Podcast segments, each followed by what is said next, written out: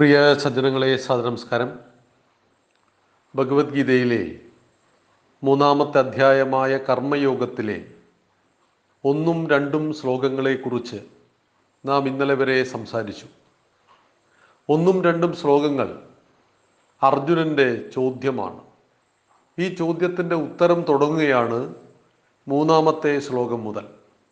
ശ്രീ ഭഗവാനുവാച ലോകേസ്മിൻ ദ്വിവിധാ നിഷ്ഠ പുരാ പ്രോക്ത മയാനഘ ജ്ഞാനയോഗേന സാഖ്യാനാം കർമ്മയോഗേന യോഗിന ലോകേസ്മിൻ ദ്വിവിധാ നിഷ്ഠ പുരാ പ്രോക്ത മയാനഘ ജ്ഞാനയോഗേന സാഖ്യാനാം കർമ്മയോഗേന യോഗിന വാക്കുകളുടെ അർത്ഥം നോക്കാം. അനഘ അല്ലയോ പാപരഹിത അസ്മിൻ ലോകെ ഈ ലോകത്തിൽ ദ്വിവിധ രണ്ടു വിധത്തിലുള്ള നിഷ്ഠ നിഷ്ഠ പുര മുമ്പ് മയ എന്നാൽ പ്രോക്ത പറയപ്പെട്ടു.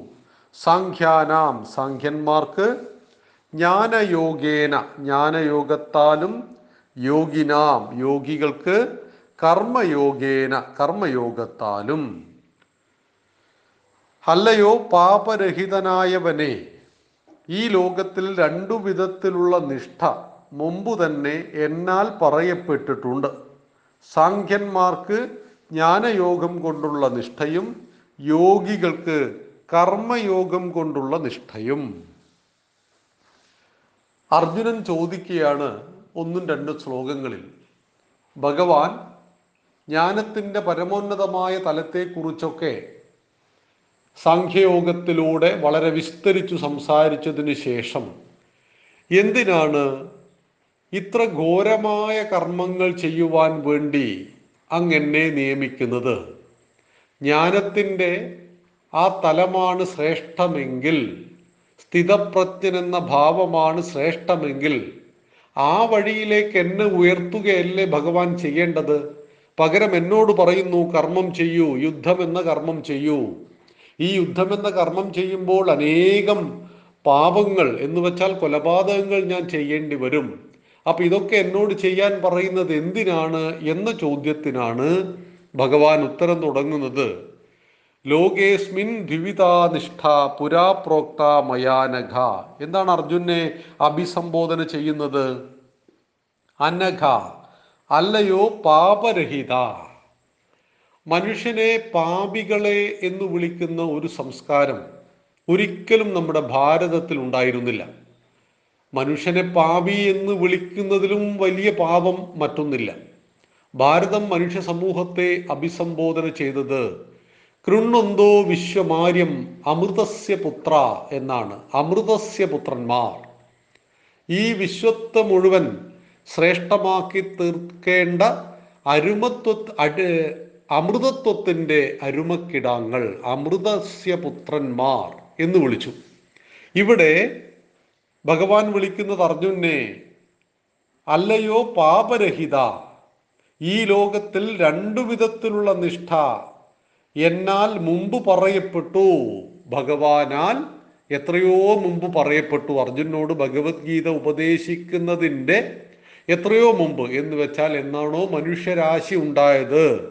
അന്ന് മുതൽ ഇങ്ങോട്ട് രണ്ട് നിഷ്ഠകൾ ഞാൻ പറഞ്ഞിട്ടുണ്ട്. അതൊന്ന് സാഖ്യന്മാർക്ക് ജ്ഞാനയോഗവും യോഗികൾക്ക് കർമ്മയോഗവും. സാഖ്യൻ ആത്മജ്ഞാനം ലഭിച്ചവൻ സ്ഥിതപ്രജ്ഞൻ അവർക്ക് ജ്ഞാനയോഗം യോഗികൾക്ക് കർമ്മയോഗവും. ഇവിടെ ഈ രണ്ട് യോഗങ്ങളെ കുറിച്ചാണ് ഭഗവാൻ വിസ്തരിച്ച് പറഞ്ഞു കൊടുക്കുന്നത് ഇനി അങ്ങോട്ട്. ഞാൻ മുമ്പേ പറയപ്പെട്ടതാണ് ഈ രണ്ട് യോഗങ്ങൾ. സാഖ്യന്മാർക്ക് ആത്മജ്ഞാനമുറച്ചവർക്ക് എങ്ങനെയാണ് ജ്ഞാനയോഗത്തിലേക്ക് ഒരാൾ എത്തപ്പെടുന്നത്? നമ്മൾ വിസ്തരിച്ച് ചർച്ച ചെയ്തതാണ്. ജ്ഞാനയോഗികൾ എന്ന് പറയുമ്പോൾ പൊതുവേ നമ്മൾ എടുക്കുന്നത് സന്യാസിമാരെയാണ്. സന്യാസ വേഷം കെട്ടിയവരെയല്ല ശരിയായ സന്യാസിമാരെ. അപ്പോൾ ഒരു സന്യാസി ജ്ഞാനയോഗത്തിലേക്ക് കയറുന്നത് എങ്ങനെയാണ്? കർമ്മയോഗത്തിലൂടെയാണ്. കർമ്മയോഗത്തിലൂടെ ജ്ഞാനയോഗത്തിലേക്ക് കയറുന്നു കർമ്മയോഗത്തിൽ തന്നെ തുടരുന്നു. ഒരു ഗൃഹസ്ഥാശ്രമി കർമ്മയോഗത്തിൽ തന്നെ തുടരുന്നു.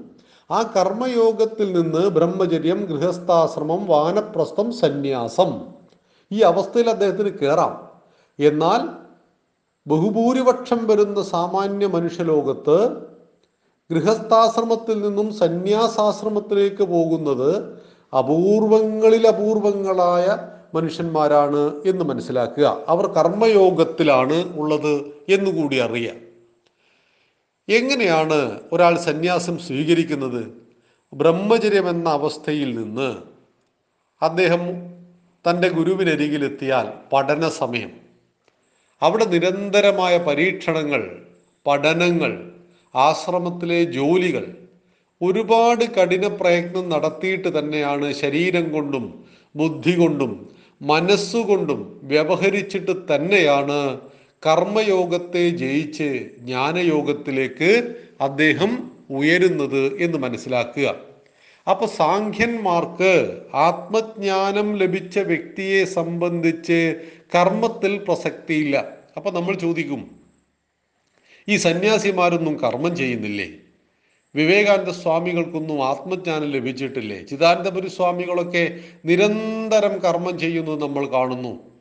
അപ്പൊ ഇവർ ഇവർക്കൊന്നും ആത്മജ്ഞാനം ലഭിച്ചിട്ടില്ലേ? നോക്കൂ ആത്മജ്ഞാനം ലഭിച്ച വ്യക്തിയുടെ കർമ്മങ്ങൾ നിരന്തരം ചെയ്തുകൊണ്ടിരിക്കുന്നതും ശ്രേഷ്ഠമായിരിക്കും. എന്നാൽ കർമ്മത്തിൽ അദ്ദേഹം ഒട്ടിച്ചേരുന്നില്ല.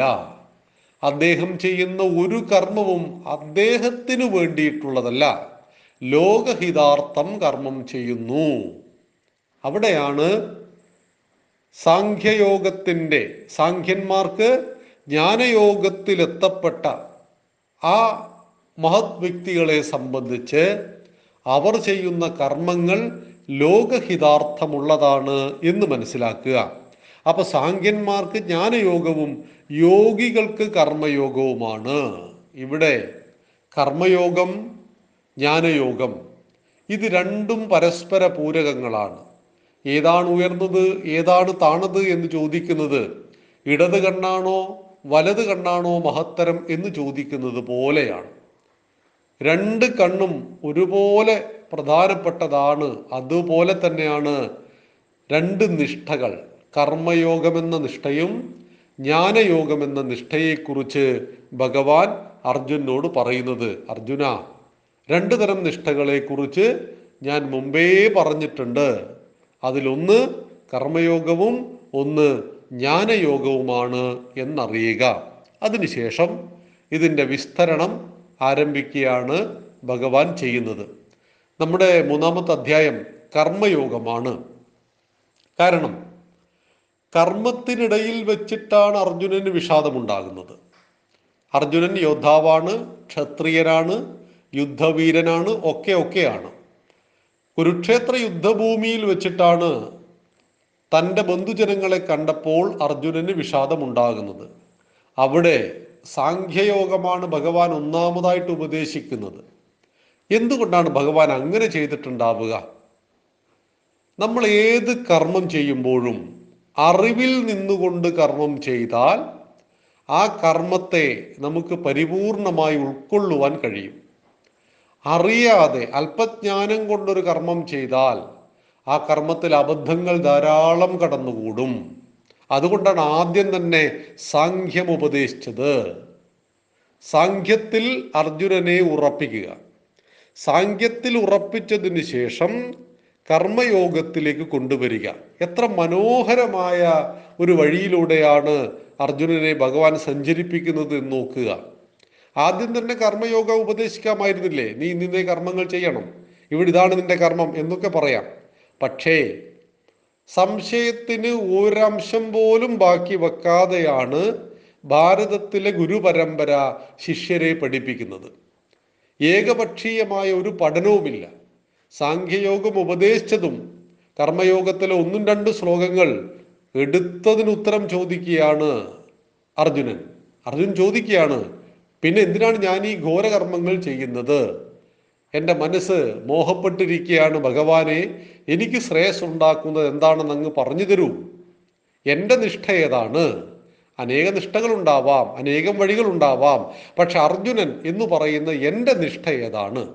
ഞാൻ ഏതാണ് തിരഞ്ഞെടുക്കേണ്ടത്? ഏത് തിരഞ്ഞെടുത്താൽ എനിക്ക് ശ്രേയസ് ഉണ്ടാകും അത് വളരെ പരമപ്രധാനമാണ്. വഴികൾ ധാരാളം നമുക്ക് മുന്നിലുണ്ട്. ജോലികളും ധാരാളമുണ്ട്. പക്ഷെ ഏത് കർമ്മം തിരഞ്ഞെടുത്താൽ നമുക്ക് ശ്രേയസ് ഉണ്ടാകും എന്താണ് ശ്രേയസ്? മനസ്സിന് സന്തോഷമുണ്ടാകുന്നത് ആന്തരികവും ബാഹ്യവുമായി സന്തോഷമുണ്ടാക്കുന്നതാണ് ശ്രേയസ്. ചില ജോലികളിൽ നമുക്ക് ബാഹ്യമായി ശ്രേയസ് ഉണ്ടാകുമെന്ന് സമാജത്തിന് തോന്നും. ഉദാഹരണത്തിന് മയക്കുമരുന്ന് വ്യാപാരം നടത്തുന്ന ഒരു വ്യക്തി ആ ജോലിയാണത് ചെയ്യുന്നത് എന്ന് നമുക്കാർക്കും അറിയില്ല. ഭൗതികമായിട്ട് അദ്ദേഹം കോടിക്കണക്കിന് രൂപയുടെ വീടുകളും സ്വത്തുകളും കാറുകളൊക്കെ ഉണ്ട്. അദ്ദേഹത്തെ സംബന്ധിച്ച് പുറം ലോകത്തെ ആളുകൾ നോക്കിക്കാണുമ്പോൾ ഭൗതിക സുഖത്തിന്റെ ഒരു പറുദീസയിൽ അദ്ദേഹം താമസിക്കുന്നു. എന്നാൽ ആ മനസ്സിൽ അദ്ദേഹം ആ വ്യക്തിയെ സംബന്ധിച്ച് ആ മനസ്സിൽ നിരന്തരം ഭയപ്പാടായിരിക്കും. എപ്പോഴാണ് ഇതെല്ലാം തകർന്നു വീഴുക എന്ന് അദ്ദേഹത്തിന് അറിയാമല്ലോ അദ്ദേഹം എന്താണ് ചെയ്യുന്നത് എന്ന്. മറ്റൊരാളെയും ബോധ്യപ്പെടുത്തുവാൻ അദ്ദേഹം പരിശ്രമിക്കുന്നില്ലെങ്കിൽ കൂടി നമുക്ക് ഓരോരുത്തർക്കും അറിയാം നമ്മൾ പണമുണ്ടാക്കുന്നത് എങ്ങനെയാണ് നമ്മൾ ജീവിക്കുന്നത് എങ്ങനെയാണ് നമ്മുടെ വ്യക്തിത്വം എങ്ങനെയാണ് എന്നൊക്കെ നമുക്ക് ഓരോരുത്തർക്കും ഉത്തമ ബോധ്യമുണ്ട്. അതുകൊണ്ട് തന്നെ ഭഗവാൻ അരുളുന്നത് പറയുന്നത് അർജുനനെ കർമ്മത്തിന്റെ മേഖലയിലേക്ക് ഉയർത്തണമെങ്കിൽ ആദ്യം ജ്ഞാനം എന്തെന്നറിയിക്കണം എന്താണ് ശരിയായ ജ്ഞാനം? ശരിയായ ജ്ഞാനം ലഭിച്ചു കഴിഞ്ഞ വ്യക്തിയുടെ അവസ്ഥ എന്താണ്? സ്ഥിതപ്രജ്ഞനാരാണ്? സാഖ്യനാരാണ്? ഇത് ഉപദേശിച്ചു കഴിഞ്ഞു. അതിനുശേഷമാണ് കർമ്മയോഗത്തിലേക്ക് ഭഗവാൻ പ്രവേശിക്കുന്നത്. ജ്ഞാനയോഗികളും കർമ്മയോഗികളും ഈ സമാജത്തിലുണ്ട് ലോകത്തിലുണ്ട് അതെല്ലാ കാലഘട്ടത്തിലുമുണ്ട്. കർമ്മയോഗവും ജ്ഞാനയോഗവും വളരെ വളരെ ശ്രേഷ്ഠമാണ്. എന്നറിയുക. ഇവിടെ കർമ്മയോഗം എന്നതുകൊണ്ട് ഉദ്ദേശിക്കുന്നത് ചിത്തശുദ്ധിയാണ്. നമുക്കെന്ത് കർമ്മം ചെയ്യുമ്പോഴും ചിത്തത്തിൽ ശുദ്ധി ഉണ്ടാവുക ഉള്ളിൽ. അത് സന്തോഷത്തോടുകൂടി ചിത്തം ഉള്ളു നിലനിൽക്കുക എന്നുള്ളതാണ്. അല്ലാതെ കർമ്മം ചെയ്യുക എന്നതുകൊണ്ട് നാം ഉദ്ദേശിക്കുന്നത് ഒരു മഴുപ്പണിക്കാരൻ രാവിലെ മുതൽ വൈകുന്നേരം വരെ മരം മുറിക്കുന്നു. അത് കർമ്മം ചെയ്യുന്നതാണ്. ആ കർമ്മമെല്ലാം ബാഹ്യമായ കർമ്മങ്ങളാണ്.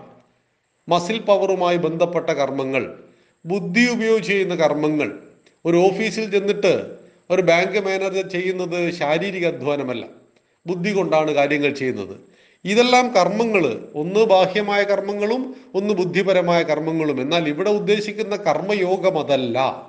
ഇവിടെ ഉദ്ദേശിക്കുന്ന കർമ്മയോഗം അതിന്റെ എല്ലാം പരമോന്നതമായ തലമാണ്.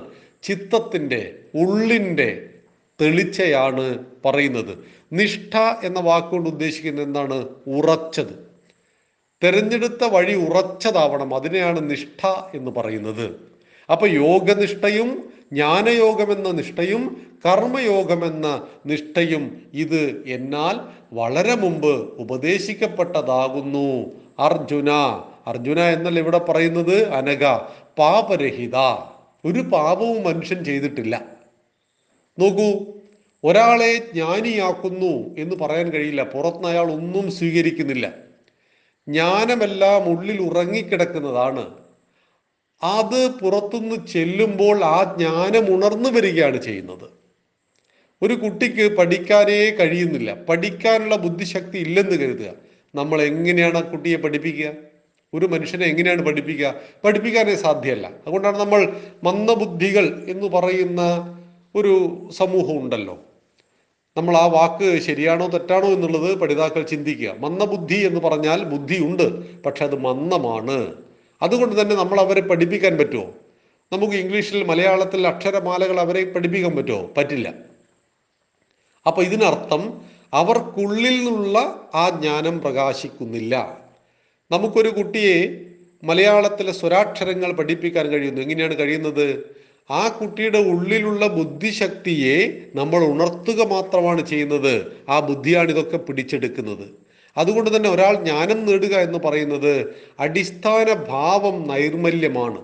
ഒരു മനുഷ്യന്റെ ഒരു കുഞ്ഞിന്റെ ചിരി കാണുമ്പോൾ നമുക്ക് എന്തുകൊണ്ടാ നിഷ്കളങ്കമായ ആ ചിരിയോട് സന്തോഷം തോന്നുന്നത്?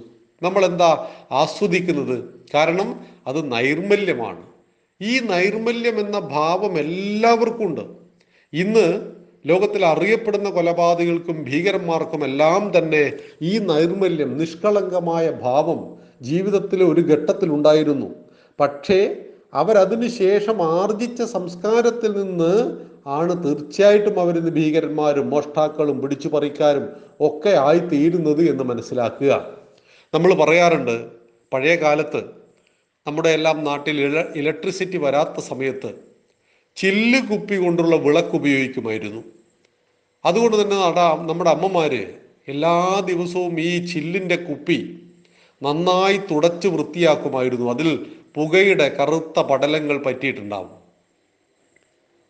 ഈ കുപ്പി രണ്ട് ദിവസം തുടക്കാതെ ക്ലീനാക്കാതെ വിളക്കിന്റെ മുന്നിൽ വെച്ചാൽ വിളക്കിനുള്ളിൽ വെച്ച് കഴിഞ്ഞാൽ വിളക്ക് പ്രകാശിച്ചാലും ഒരു തരി പ്രകാശം പുറത്തേക്ക് വരില്ല. എന്നാൽ വിളക്ക് കത്തുന്നില്ലേ? കത്തുന്നുണ്ട് താനും. പക്ഷെ വെളിച്ചം പുറത്തേക്ക് വരുന്നില്ല. എന്തുകൊണ്ട്? അത് തുടച്ചു വൃത്തിയാക്കപ്പെട്ടിട്ടില്ല. ഇത് തന്നെയാണ് ജ്ഞാനവും. ജ്ഞാനം ഉള്ളിലുണ്ട്. അത് പ്രകാശിപ്പിക്കുന്ന ഉപകരണങ്ങൾ ചുറ്റിൽ നിന്നും ചെല്ലണം. അത് പ്രകാശിക്കുവാൻ ആവശ്യമായത് പുറത്തു നിന്ന് പലപ്പോഴും ചെല്ലേണ്ടി വരും. അങ്ങനെ ചെല്ലുമ്പോൾ അത് പ്രകാശിപ്പിക്കപ്പെടും. നമ്മുടെ നാട്ടിലൊക്കെ ചില ആളുകൾ പറയുന്ന ഒരു ന്യായവാദമുണ്ട് പുകവലി ക്യാൻസറിന് കാരണമാണ് എന്ന് പറഞ്ഞാൽ ചില ആളുകൾ പറയും ഇന്നേ വീട്ടിലെ ഇന്നേ ആൾ എത്ര കാലമായി പുകവലിക്കുന്നു? അദ്ദേഹത്തിന് ക്യാൻസർ വന്നിട്ടില്ലല്ലോ. ഇന്നേ വീട്ടിലെ ഇന്നേ ആൾ പുകവലിക്കാറേയില്ല അദ്ദേഹം ക്യാൻസർ വന്നാണല്ലോ മരിച്ചത് എന്നൊക്കെ പറയും. ഒരു മനുഷ്യന്റെ ശരീരത്തിൽ ക്യാൻസറിന് കാരണമാകുന്ന എന്തെങ്കിലും ഉണ്ട് എങ്കിൽ അത് പുകവലിയിലൂടെയാണ് പുറത്തു വരേണ്ടതെങ്കിൽ പുകവലി ചെന്നു കഴിഞ്ഞാൽ തീർച്ചയായിട്ടും അത് പുറത്തേക്ക് വരും. എന്നാൽ ആ ലക്ഷണം ശരീരത്തിലില്ല എങ്കിൽ അതൊരിക്കലും പുറത്തേക്ക് വരികയും ചെയ്യില്ല. ഇതാണ് അവിടെ സംഭവിക്കുന്നത്. അപ്പോൾ ലക്ഷണമുണ്ട് പുകവലി കൊണ്ട് അത് പുറത്തേക്ക് വരുമെങ്കിൽ അതങ്ങോട്ട് ചെല്ലുമ്പോൾ ആ ക്യാൻസർ ഇങ്ങോട്ട് ഉണരും. ഇതുപോലെയാണ് ജ്ഞാനം പ്രകാശിക്കുവാൻ ആവശ്യമായത് ഉള്ളിലേക്ക് ചെല്ലുമ്പോൾ ജ്ഞാനം പ്രകാശിച്ചു വരും. അങ്ങനെ പ്രകാശിച്ചു വന്ന ജ്ഞാനത്തിന് പിന്നീട് പരിമിതിയില്ല. അതെത്രയും വളരും. അനന്ത വികാസ സാധ്യതയുള്ള ബുദ്ധിയാണ് മനുഷ്യന്റെ പ്രത്യേകത. മരണം വരെ വളർന്നുകൊണ്ടിരിക്കുന്ന ബുദ്ധിയാണ് മനുഷ്യന്റെ പ്രത്യേകത. അതിനെ തളച്ചിടുവാൻ കഴിയാത്തതാണ് അതിന്റെ പ്രത്യേകത. അതിന്റെ തലം എത്രയാണ് എന്ന് വാക്കുകൾ കൊണ്ട് വർണിക്കുവാൻ പോലും കഴിയാത്ത അത്രയും വലുതാണ് എന്നറിയുക. അതാണ് ജ്ഞാനയോഗം. രണ്ടാമത്തേത് കർമ്മയോഗം. കർമ്മയോഗവും ജ്ഞാനയോഗവും എന്നാൽ പറയപ്പെട്ടു. പാപരഹിത എന്നാണ് മൂന്നാമത്തെ ശ്ലോകത്തിലൂടെ ഭഗവാൻ പറയുന്നത്. നാലാമത്തെ ശ്ലോകത്തെക്കുറിച്ച് നമുക്ക് നാളെ സംവദിക്കാം. നന്ദി നമസ്കാരം. വന്ദേ മാതരം.